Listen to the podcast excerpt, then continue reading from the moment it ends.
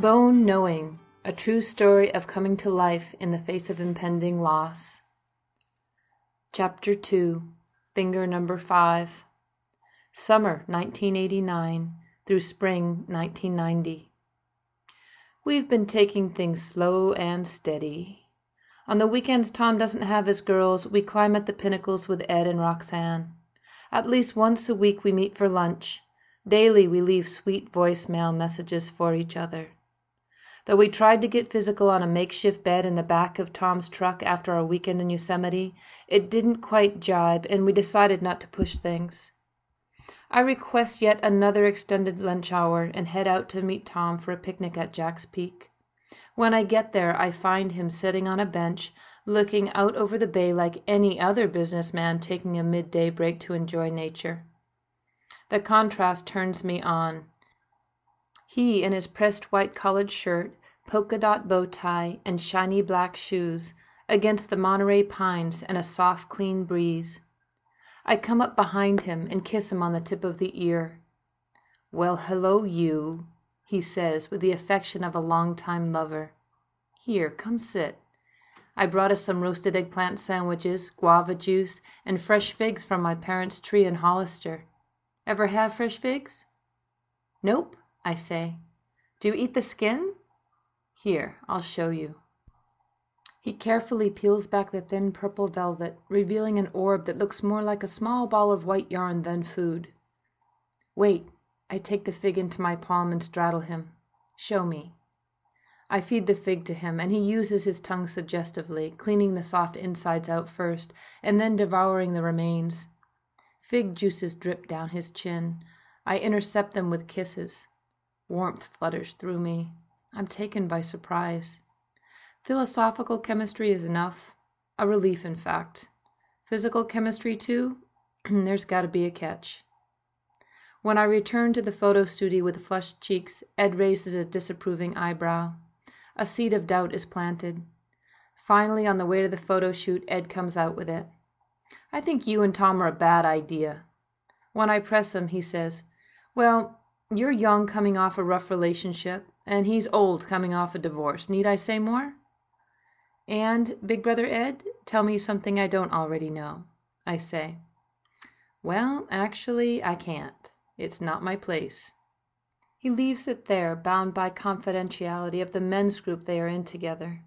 And so do I, even though I'm sure he's referring to that mysterious fifth life event that Tom dodged talking about on the way up to Yosemite. It only takes remembering the vitality I feel when I'm around Tom to let any past baggage get in the way. Catch or not, I'm riding this one out. After a scorching day of climbing at the pinnacles, Tom and I shower together and devour a homemade vegetarian meal at his place. Richard, his housemaid, is out for the evening, and we pretend the humble abode is ours. Tom stands at the sink, slowly and methodically washing each dish I bring to him. I go from the table to the compost, into the bathroom, and out to my truck for a day planner, and back to clearing the dishes, all with a toothbrush hanging from my mouth. What? I stop mid handoff when I notice him watching me. He smiles. Oh, you're just so fun to watch fluttering about here and there, touching down, taking off so lightly, like a butterfly. And that means what? I muddle around the toothbrush, looking for trouble out of habit. I enjoy watching you do your thing. Simple as that. Sorry I brought your attention to it. The last thing I want to do is change you. Some unplaced hunger inside me is satiated with those words. Oh, I say. He likes me, as is, I think. Immediately I feel bad for wanting to style his hair and push down his knee socks. He wipes the last dish thoroughly and throws the dishcloth over his shoulder. Butterfly, that's perfect, he says to himself and joins me on the couch. We nestle into the sofa with bare feet in each other's laps. The oak strewn neighborhood filters a cool, earthy breeze through the living room window. Tom strums his guitar and sings a Beatles song without reticence. Blackbird fly. Nodding to the song list, he encourages me to choose the next number. Most of the music was popular before I was born, or when I was in kindergarten not yet cognizant of the top 40. He pauses. I know. Here. How about Bonnie Raitt's Love in the Nick of Time? He offers, recognizing the dilemma. Yeah, I like that one. He sings through a smile at first, but by the time he sings the final lyrics, it looks like he's going to cry. Carefully, he places the guitar against the couch and takes my feet into both of his hands. He has a look of seriousness I haven't yet seen.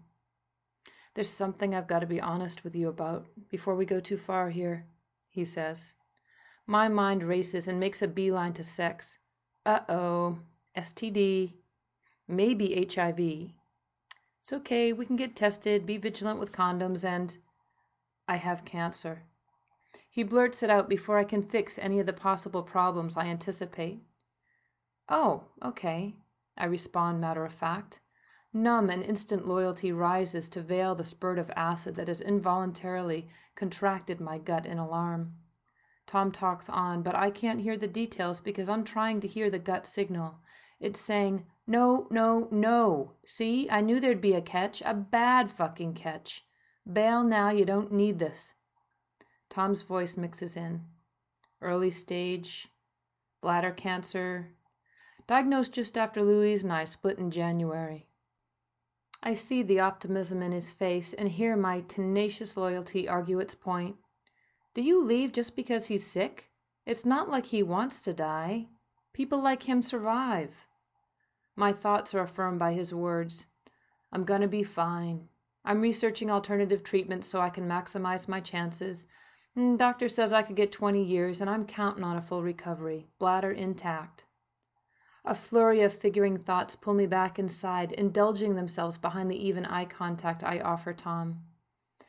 They begin puzzling together the nausea of the fifth finger event, Ed's raised eyebrows, and Tom's overconfidence on the climbs.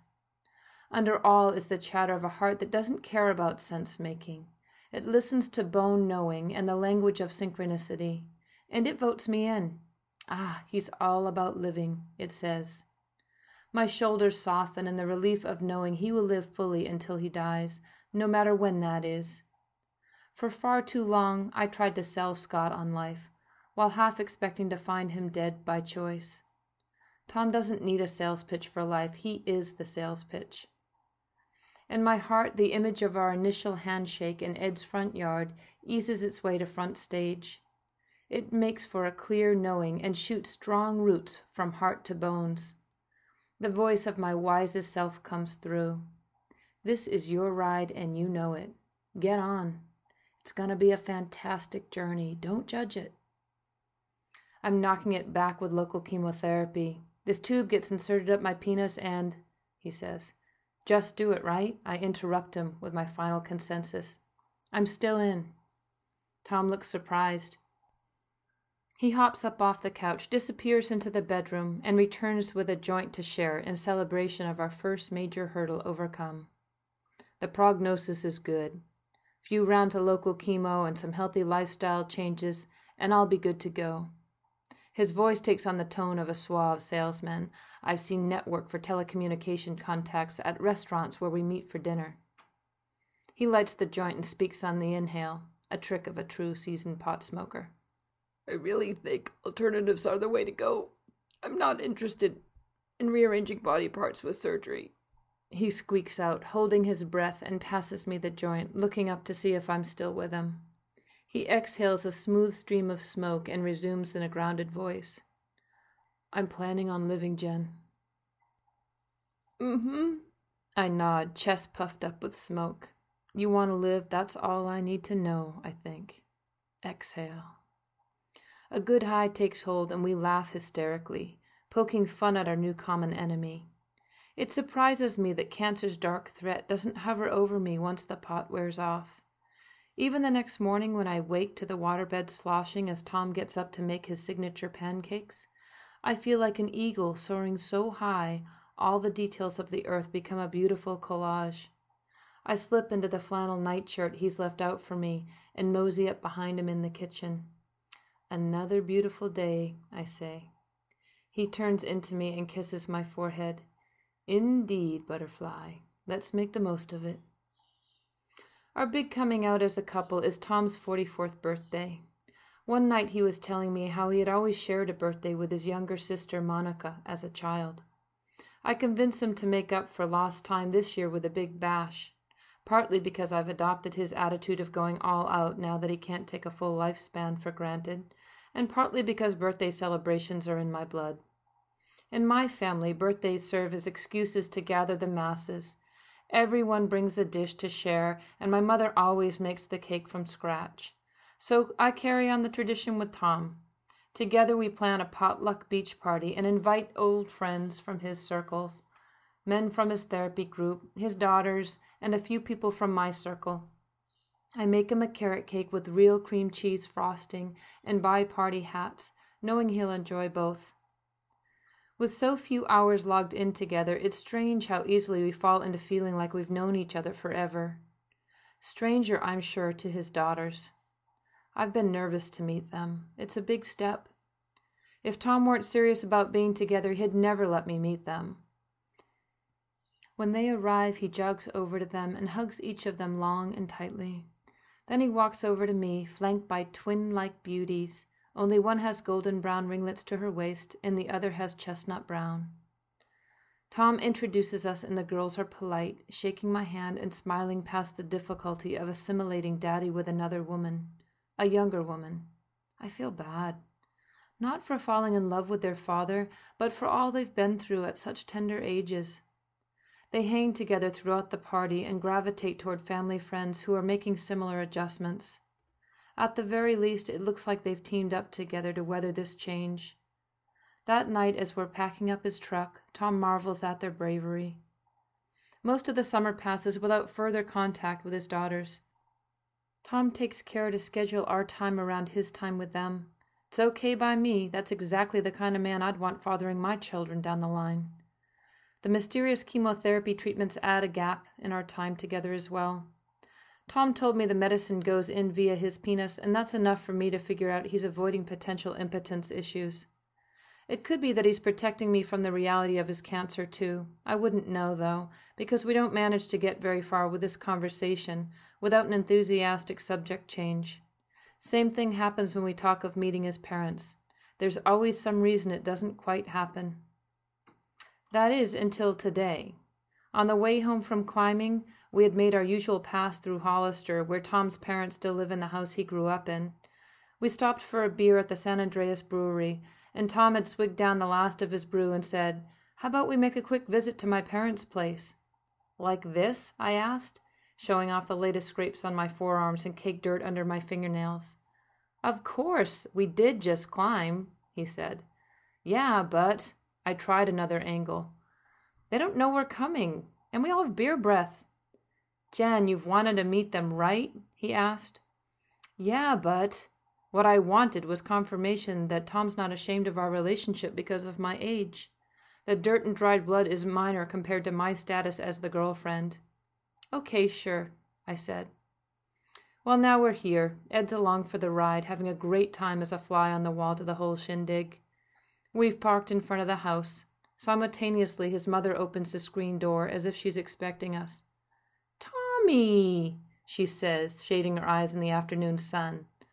Mom, hi. We've been over at the Pinnacles climbing. Thought we'd stop by for a minute.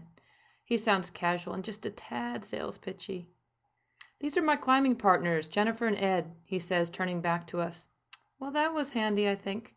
What happened to the partner, as in girlfriend? She gives Tom a pressing stare as she extends her hand to each of us and says, Mrs. Sa- Stella, come on inside. We pass the wall of family photos over the massive heating grate to the living room, where Stella points us to the couch and sits in her matching La-Z-Boy alongside Tom's dad. Well, now, who have we got here? his dad says, hitting the remote to mute.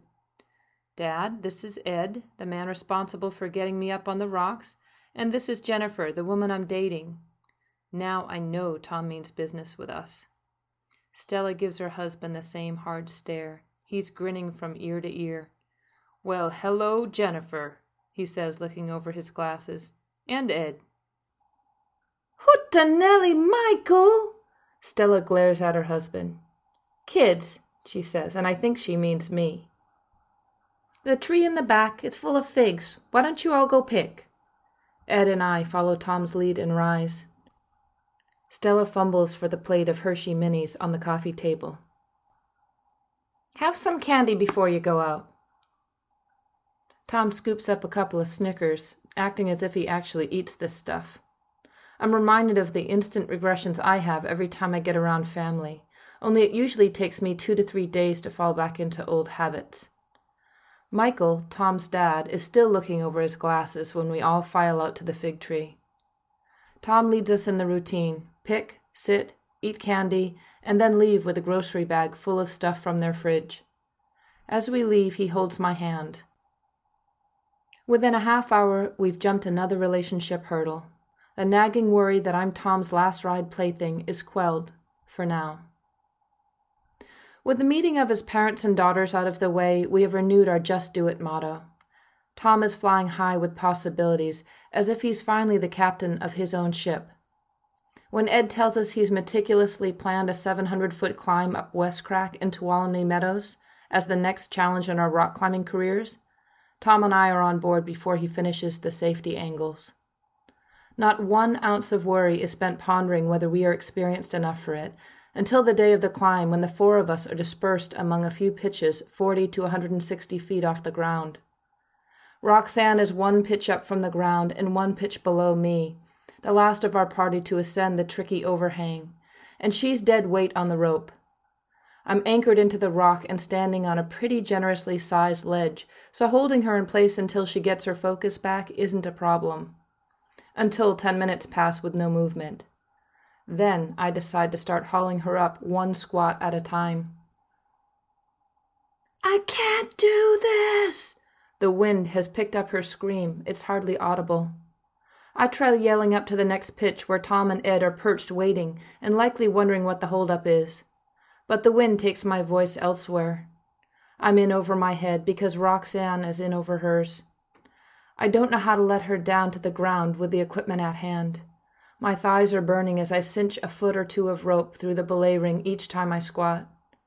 When she finally clears the edge, she's shaken and wants out of this adventure. It's too late, though. Her panic easily taps into mine about being too far in not to turn back with Tom and now I'm wide awake to what I'm getting into on the rock and in relationship. Keep your eyes on the rock and trust the rope, I say, sending her on up another pitch with the best advice I know, for both climbing and life. Roxanne places one trembling hand on the rock and then another, then a toe into a crack, a lift up to a wobbly leg, and another hand, there's a fine line between trauma and excitement with this sport, and I'm hoping she crosses over to the latter before the day is done. What's supposed to be a challenging six hour climb and walk off has become an almost impossible 12 hour marathon of waiting on scrimpy ledges 40 to 600 feet up for three other climbing partners to face their demons and then take on my own. By evening, I'm immune to heights as I scamper up the final crack, shoving my hands in and pulling out and up, racing against darkness and the cooling temperatures. On the plateau, the stars brighten against the cool navy sky, and it feels like we are more a part of that world than the one far below. And we're looking at exactly that fate if we don't come up with a game plan quickly. Our choices are to huddle close for the night and risk all of our lives with hypothermia, or risk one life by way of a semi protected down climb to secure a rope for the other three. Ed is weighted with responsibility, trying to plan the safest option. Tom is soaring from achievement and a little too giddy for the situation at hand, oohing and eyeing over the asteroid showers overhead. As we stand together, shivering and dehydrated, we peer into the black abyss below us, backlit from the moonrise. Tom offers lightly, I think I'm the best candidate here. I'll go. When he says it, I know exactly what he means because I'm thinking the same thing. Not that I want his life to be at stake, but it already is. It's clear we both understand this. Tom crab walks with his butt scraping along the granite into the darkness. I watch him disappear over the edge with the rope trailing behind. If he falls, Ed has him on belay, only with no real anchor to the rock. They're both at risk. Ed feeds the rope steadily until there are only a couple yards left. There are a few quick tugs, and then, From the sheltered side of the rock, we hear Tom shout, Off belay! We take our turns down climbing into the black void. When it's my turn, I'm surprised that I feel absolute peace. The change in temperature as I move into the shadow of the moon, the feel of every slight outcropping under my palms, the smell of the cooling rock, even the subtle shades of darkness, are vivid and envelop me completely. To die or not to die is no longer the question. There is no question. I move slowly now, giving the peace a chance to absorb. It's a strange phenomena that the closer we get to safety, I have a growing affection for the not to die option. Many pitches later, when we make it to the valley floor and start joking about how well it worked out that Tom has cancer, living returns to rank number one priority. Only now I know that Tom's death, or even my own for that matter, won't kill me. In September, my sister Amy returned home to Maine just hours before the Loma Prieta earthquake hit. I'm not sure if it would have sealed or killed her decision to move out in the spring. It was scary in the moments when nothing was predictable, not even the solid earth I've come to count on when all else is in flux. I'm certain her fear, like mine, would have melted with the way people have come together in this crisis. For fifteen seconds of ground buckling, window quaking moments, I braced myself in the bedroom doorway. The phone rang just as the movement let up. It was my dad. He was watching the World Series from back east when the TV cameras began shuttering and he picked up the phone to check on me before the lines were overwhelmed. Oh, I'm fine, I told him. That was one wild ride, huh? In the hours since then, Tom has come over and we've listened to the radio together by candlelight and learned about the highway and bridge collapse up north. People have died in this wild ride, many of them. Somberly, we walk through the pitch black streets down to the pier. It's the first time I've seen the stars so vividly since that night up on West Crack. The neighborhood is foreign without the humming streetlights and traffic noise. The sea lions sound excessively loud without the chronic noises blocking them. People are out mulling around in the streets fully disguised by darkness. As we come upon them, Tom asks, You okay? Is your home okay? I heard they're going to have a big barbecue down on the pier. Can't be sure how long the par'll be out, so they say they've got to move the perishables. You ought to come check it out. Shadowy outlines move in close. Some of the voices I recognize, like the Japanese woman who lives in the apartment building behind me and calls out the window to her daughter each evening. I don't recognize, and wouldn't ever if it wasn't for Tom and his knack for bringing people together. He regularly steps over the line between trauma and excitement. We share a glass of red wine by candlelight at a table in the middle of the pier, where a few of the restaurants have maneuvered themselves outside with makeshift barbecue pits. One grill is lined with fresh salmon, another with pork. The smoke from both mingles among the low voices of people who have gathered to make the best of a bad situation. A tear, just one, leaks out from the corner of my eye. People died awful deaths this very evening, and I'm so grateful. I don't mean because they died, but because we're alive and so are all these people around us right now. Tom smiles. I know what you're saying. Isn't it curious how we recognize life best when it's aligned beside death? Yeah, I just wish it didn't require the juxtaposition, I say, raising a glass to Tom. Blessings on those who have passed. May we who live drink kickin' lemonade and taste every drop. I'll drink to that, Tom says, squeezing a lemon wedge into his water glass and taking a savored sip. For now, I feel lucky that Tom's cancer has pushed us into knowing something that many couples don't. Time is limited. We all die. It's a bittersweet fact that keeps us tasting the lemonade in this relationship.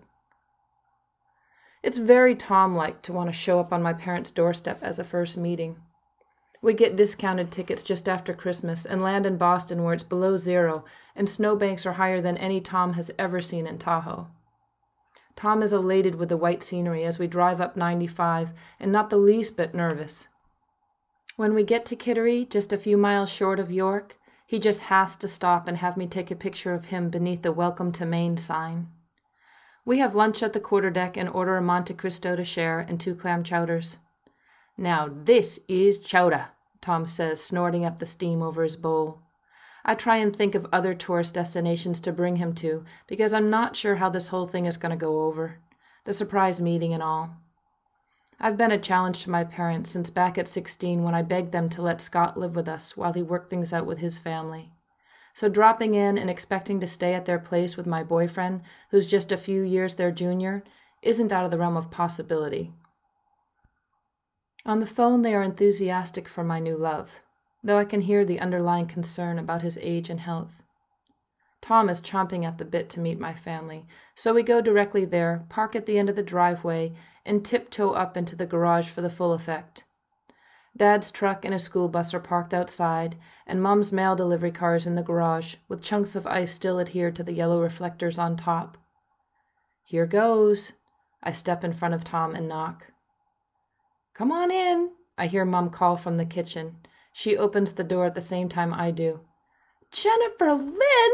What? How? Mum pulls me in and hugs me, and Dad swiftly closes the door to the frigid draft and to Tom. Wait, Dad, I say to his shoulder as he hugs me. There's another knock. Dad looks confused as he opens the door. Tom stands there laughing and thrusts out his hand. Hi, I'm Tom Sanchez. Mum, Dad, this is Tom, I say, taking his bag so he can greet them. Hi, I'm Leo, Dad says, pumping Tom's hand. Sorry, didn't see you there. Dad laughs along with him. So far, so good. Really, how could I expect anything less from my parents? What are you two doing? How did you? Oh, I'm Edith. Mom shakes Tom's hand. We came over 2,000 miles for that moment right there, Tom says. That was great. Tom is even more pleased with the door in the face part. He's probably constructing a future story as we speak. Come on in. Here, let me get your bags. Dad hauls our luggage out of the way. Can I get either of you a beer? I'll have one, Dad, thanks. I feel like a genuine grown up whenever he includes me in the liquor call, and this is a particularly good time to be perceived as an adult who makes her own decisions. Joyce and Larry come down from their studio apartment over the garage when they hear the commotion. They've met Tom while contemplating a move out west and have fed Mum and Dad nothing but praise for him ever since, so we aren't starting from scratch. We all sit around the bar in the kitchen for hours while Tom sweeps them up in his charismatic storytelling. Even I'm glued, listening to him retell the West Crack adventure. Amy comes home and hugs Tom like he's a long lost relative. Come New Year's Eve, he's an integral part of the family, dealing out cards for the blackjack game with his party hat and white suspenders. When we leave, he makes the rounds with hugs, and my parents seem to understand why I take such wild rides. With the exception of Tom's ex wife in progress, who is too angry to consider ever meeting Tom's young girlfriend, We've met each other's key players. Tom has salvaged a handful of friends from his own circle after their separation, and has blended seamlessly into my eclectic group of friends from art school who independently moved out west after graduation and reunite for beach parties on a regular basis. It's unbelievable to me that Scott came down for Thanksgiving with a bunch of our common friends last fall. As crazy as it makes him to see me with someone else, he admits Tom's okay. Since then, he gave up his spying trips and started planning a move back east. It's clear, even to him, that Tom and I are committed for the long haul. Our first anniversary is upon us, and it seems only natural to make plans for a future together. The problem is, we have an unsaid rule in our relationship of not planning too far ahead as if neither of us wants to jinx the cancer. But I'm young, with a full life ahead, and I want to know where things are going. I tell him this when I call and make a date to climb the wall down at Lover's Point and talk. Tom pecks me on the cheek when we meet and averts eye contact. Something is up. Scaling the wall, we talk climbing shop all around the topic we came here to discuss. It's the first time I've felt nervous and dread around Tom. I can't tell if it's me waiting for him to drop a bomb or if it's him feeling pressure to make a plan. Eventually, he says, I'm taking six months to travel to Europe and write. Two things I've always wanted to do. I drop off the rock wall and into the sand, feeling his words like a blow to the solar plexus. In his conflict avoiding ways, this is as close as saying it's over as I imagine he'll get. Oh. Our first awkward silence comes to be. He continues to climb, keeping his focus on the next hold. When he comes to the end of the wall, he hops off and walks toward me, digging the chalk out of his nails. I'll go in August when the lease for my room at Richards is up. I've just got to do this, Jen. I nod. Mm hmm. And turn away. Now I'm certain I've been just a filler in his crisis. Shit. Jen, listen, he pleads, following behind me as I gather my gear. I've got to go, I squeak out, briskly walking away. I don't get dropped, especially by an older, sickly man who has already promised to catch my fall. Back in the safe haven of my tiny room I rent in the house I share with two wild and sweet men, I swear bone knowing is a bunch of crap. For days I feel lonely and rejected, until the cancer implications start to flood in, if only to solve my bruised heart. I'm off the hook. He knows he's not getting through this cancer alive. I consider the possibility that he's trying to spare us both the loss, and I gather evidence. His promise of surviving swiftly shifting from twenty years to twenty minutes last summer on the West Crack climb.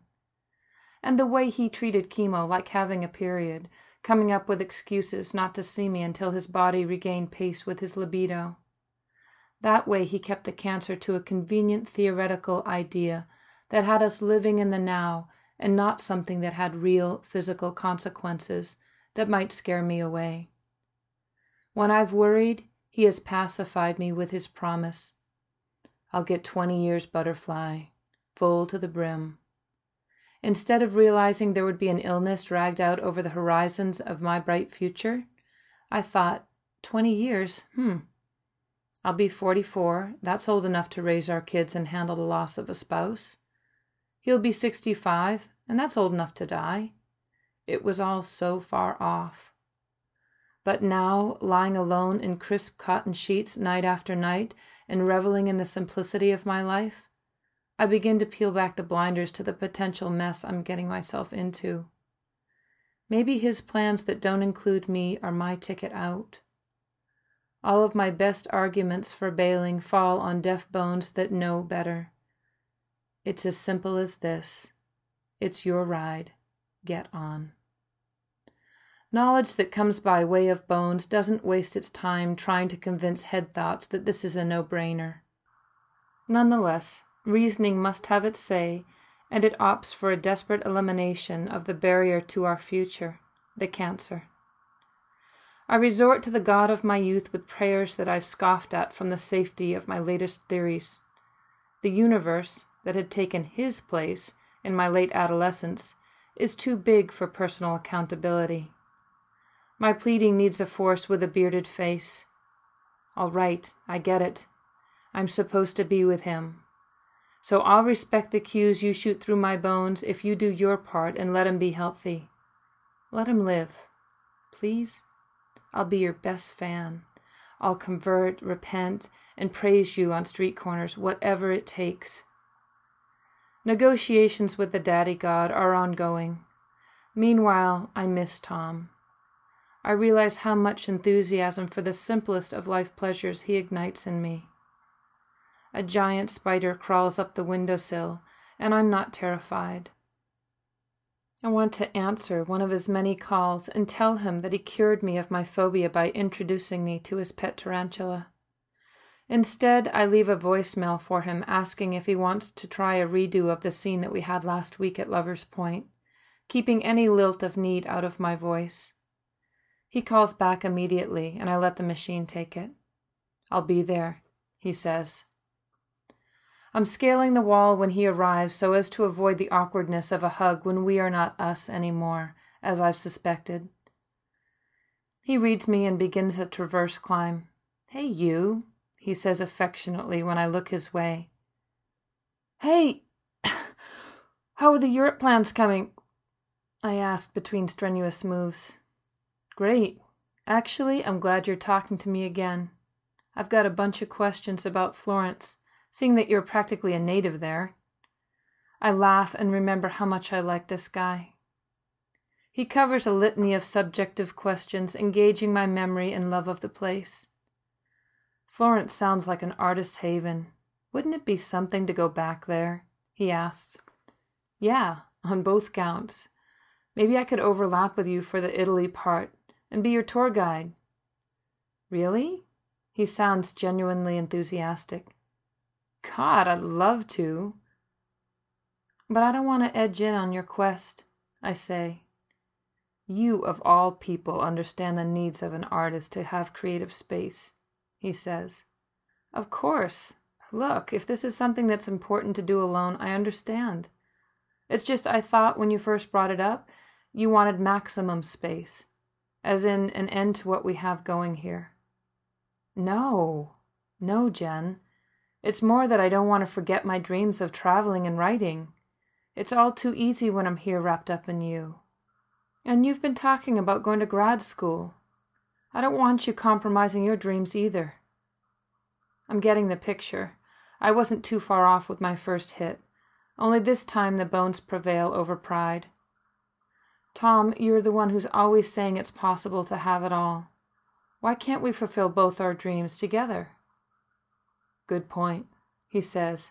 I never get sick of hearing this cliche response. Okay, let's have it all. But I call first, he says, grinning, and then turns his gaze to the lavender and gold sunset. I can lend you a little money if you want to come for the full trip. The house sold, and I'll have my half by then. Nope, I'm good, I say. I've got the money I put aside for school, and I can replenish it later. Waitress jobs in colleges aren't going anywhere. Besides, I know how to do Europe on a shoestring budget. I say, wiping my hands on my shorts. The distance between us closes, and we sit together in the sand, sweaty and spent from our games. It's not that I didn't want you to come in the first place, really, Jen. I just don't know if this whole thing is fair to you. He says, smoothing the sand between us. It's obviously more than a trip to Europe he's referring to. Why don't you let me decide that? I'm not a child. I turn to him and smile. Close, though. He laughs and presses my hand to his mouth, kissing it. You're more of an adult than most people I know. It's just, this could get sticky. Yeah, I know. I hear myself gloss over the sticky implications. When I said I was in, I meant it. God, you're amazing. He looks to me with wet eyes. I feel amazing, even goddess like, in that moment. The best part is that he can see it. So you'll have me along? I ask. I'd love nothing more than to take this adventure with you, Butterfly. He leans over to hug me, and we end up lying in the sand, making out like teenagers. We are back and ready to head into unknown territory.